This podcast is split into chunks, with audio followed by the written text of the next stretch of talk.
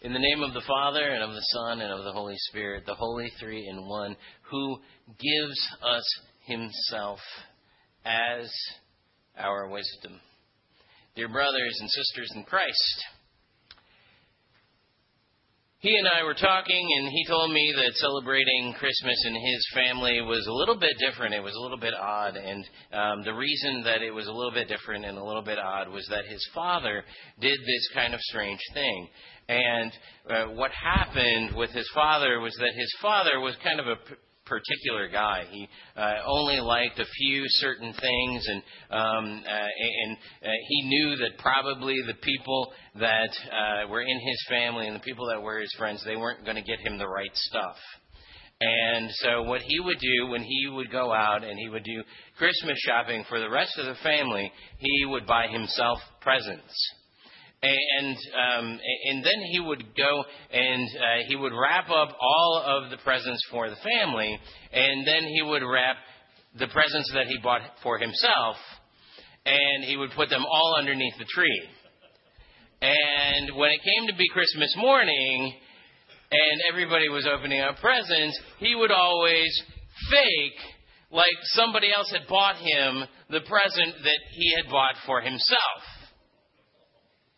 And he said it was really strange because we, we at first never really knew which presents actually somebody else bought him and which present he bought for himself. But pretty soon it, it got to be fairly obvious because the presents he bought for himself were, well, the ones that he actually liked. And it's not that odd of a behavior. In fact, um, the nice people at Price Waterhouse and Cooper did a study this year, and they found out that 24% of people buy themselves a Christmas gift before December 25th. So that does not include when somebody gives you a gift card and you go out and you say, you know, thank you for buying me this gift card. I'm going to go about and buy something for myself now. It doesn't include that. It means that you are going out there and you are buying yourself a gift. Now, maybe you don't go through all of the trouble of wrapping it and putting it under the tree, but there's about a fourth of the people in here, look around. They know who they are and they're feeling kind of ashamed right now, probably and, and they buy themselves Christmas gifts. And the question is, you know, is it okay to do that? Is it all right to buy yourself a Christmas gift? And, you know, uh, if you feel that it is, why do you feel that it's okay? Or if you feel that it isn't, then why, why do you feel that way? And what really gets to the, the heart of that question is, well, why do you give gifts in the first place? I mean, uh, basically, um, uh, you know, we know that the season of Christmas that is coming up, that Advent is supposed to be preparing us for, we know that that season, kind of in our hallmark channel part of our brain, it, that it is the season of giving.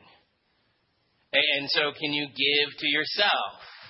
Well, some of us say yes, and some of us say no. Uh, and and but realistically, when uh, you know we turn off the Hallmark Channel, we know what the season is really all about. It's the season of buying, and that is what we celebrate on Black Thur Friday. Now, pretty soon it's going to be the day before Thanksgiving as well. And, and we know that this is a season of buying. And so it makes a lot of sense that 24% of people are going out there and they are buying themselves gifts because, well, it's not really the season of giving. We know that that is about as fake as Santa Claus. Sorry, kids. It's a very nice story.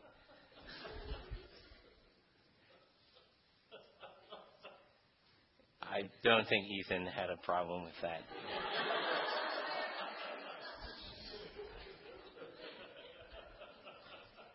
But that the reality is that eh, that Christmas has become this season of just buying stuff. And so the more and more stuff that we can buy, the better and better the Christmas is going to be. And then you get to December 24th or December 25th, depending on your family, when you open up those presents, and then you feel just kind of empty and hollow inside. Because there's a sense to which that's not what this is supposed to be. And in fact, what we have done is we have become essentially kind of Christmas legalists. And if you think about it, uh, this is uh, what it means to be a legalist. I guess I have to um, uh, really kind of explain that term that I'm using. A, a legalist is somebody who, who just operates with the externals of things and doesn't really look into the heart and into the wisdom of what those things are supposed to be about. And so uh, we have become Christmas legalists because we have made everything in our Christmas celebration about purchasing or even about giving or even about receiving, but those are still kind of the externals of all of it. That, that's why Hallmark Channel is able to tell you that it is a season of giving. Because they would probably not be quite as forceful in saying that this is a season of Jesus Christ becoming incarnate in the world. It probably doesn't have the same ring to it, but that's the internal wisdom of why we celebrate Christmas.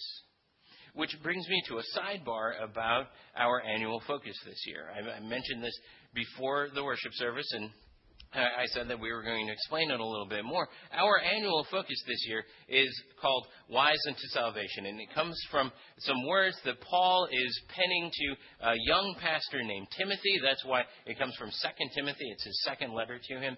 And as he's penning this out, he's, he's telling Timothy that uh, what he should do is he should hold fast to the sacred writings which he has learned from his childhood, because in them he will find wisdom unto salvation through faith in Jesus Christ. And uh, and that is uh, why the, the logo is what it is. That uh, what, what you have there is uh, the owl, which for some reason we think is a very uh, great symbol of wisdom. It's actually a really terrible symbol of wisdom because owls have really big eyes, which doesn't leave a whole lot of room for brains. But I guess they look wise, so we're all about the externals anyway. We might as well be about it with our symbology, right? But uh, so you have the owl of wisdom bringing us a lamp, a, a lamp which is kind of traditionally uh, this picture of what it means to have the light of God, to have God's word. And, and in fact, Psalm 119 says that it is a lamp unto our feet and a light unto our path. And, and so, um, uh, what we're doing throughout this year is, is what we're going to be all about is figuring out the wisdom in the midst of the things that we do together as Christians. Because I think that we've lost a lot of that. I think that we have become legalists. And to say that to a congregation full of Lutherans, well, them's fighting words. Because we grew up, I mean, Reformation Day was not that long ago where we were like, yeah, we're gospel people, we're not legalists. But I think we have become that. And I think that we have fallen into a lot of this external junk where we go, yeah, we do that. I have no idea why we do that. Why do we sing O Come, O Come Emmanuel every year? I hate this song. What is the key of David? Is that a note I'm supposed to hit? Good laughter.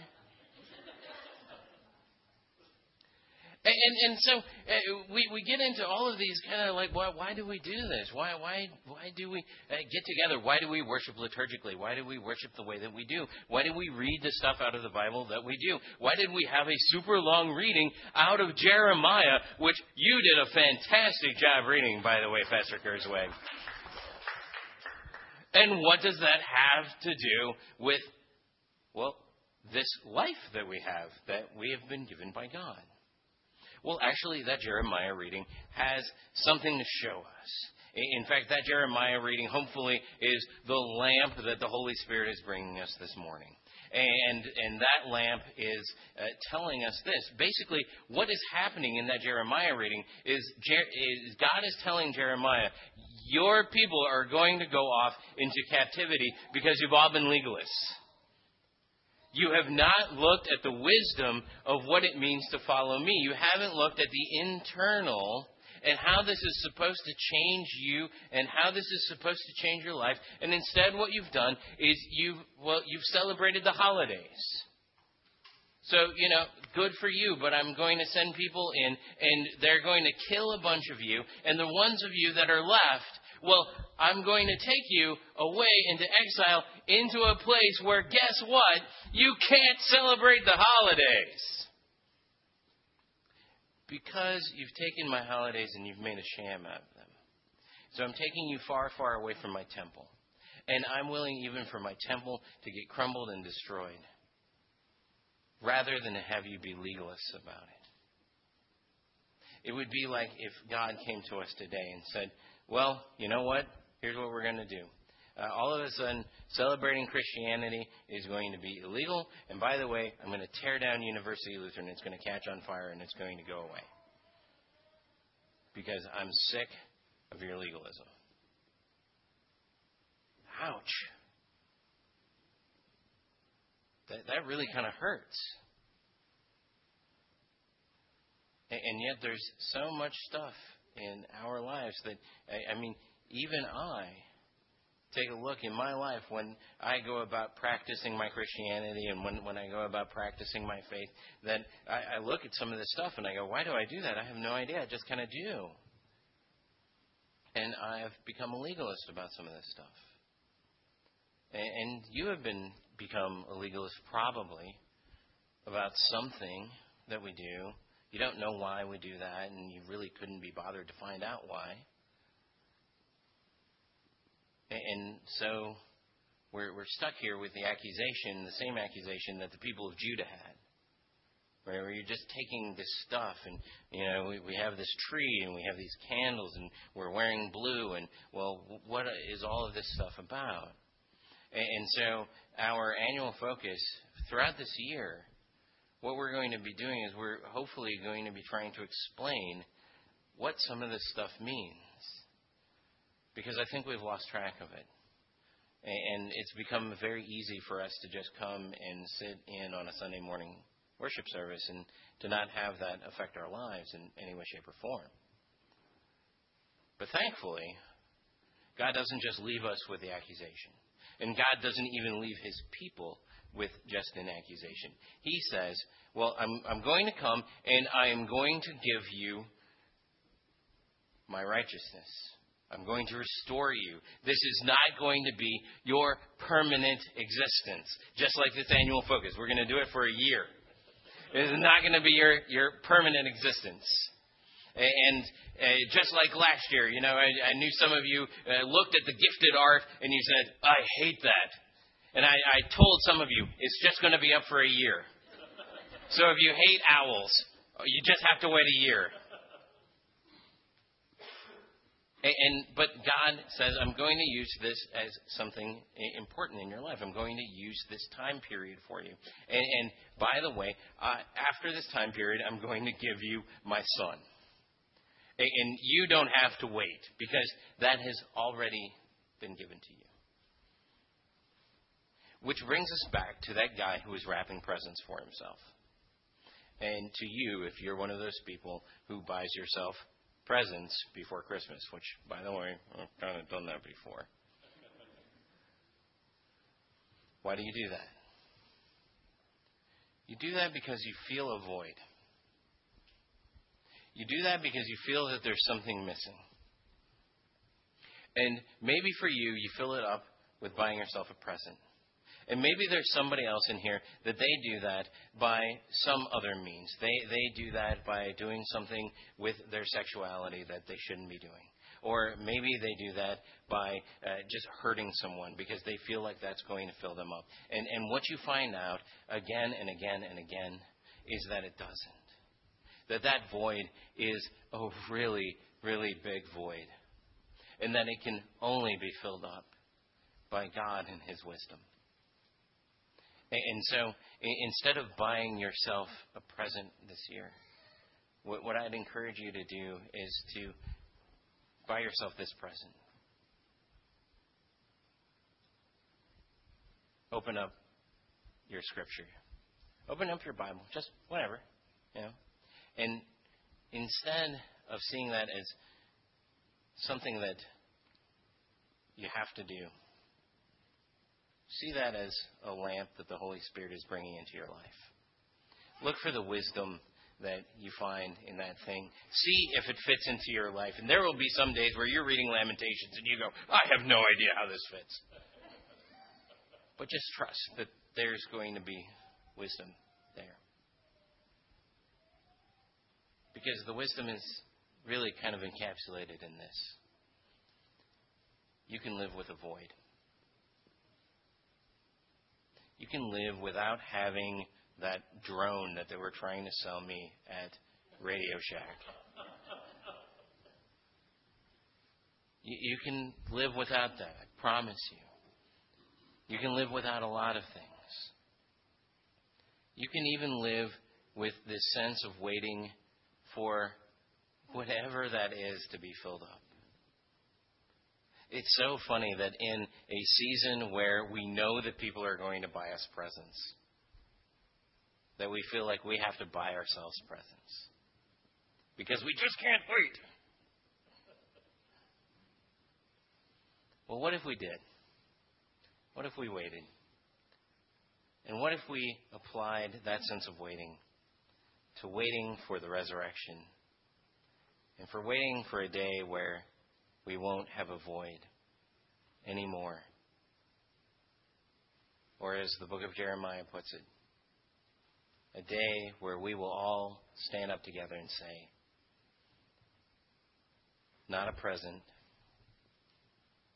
not anything else, but the Lord is our righteousness. Amen. Please.